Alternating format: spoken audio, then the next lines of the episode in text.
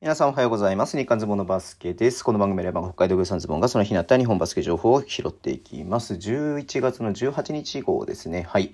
あのね、配信したんですけど、なんか配信できてなかったみたいなんで、えっ、ー、と、撮り直してます。すいません。なんか変な時間のね、配信になってますけど、そういって昨日、夕べね、あの、もっといつも通り撮ってたんですけど、配信したんだけど、なんか配信されてなかったっぽかったので、すいません。もう一回撮り直してます。えっ、ー、と、まず、えー、B2 のね、試合やってましたね。はい。えー、昨日ね、やっていて、香川と、えっ、と、愛媛の試合ですけれども、えー、香川が昨日は勝ったんですが、えー、FKM2 は愛媛が79対58で勝ったということでした。うん、はい。まあまあまあまあね、ちょっとなかなか苦しんでた香川ね、昨日勝ちましたけれども、やっぱちょっと自力の差が出たかなというところではあったね。はい。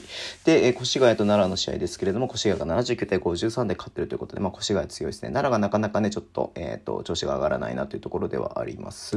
はい。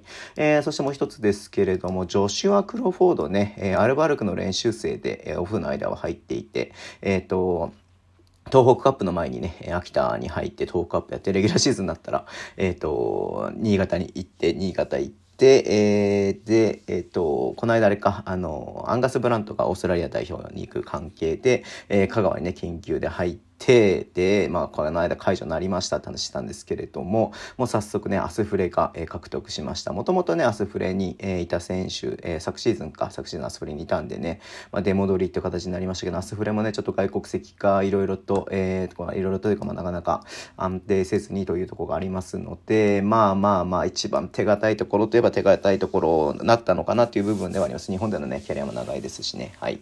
ということで、はい、えー、こんな感じで応援したいと思います。Twitter でも18時までフォローお願いします。YouTube 毎日やってます。ラジオとかのアプリで聞いてる方はボタンを押してください。では今日もお付き合いいただきありがとうございます。それでは、いってらっしゃい。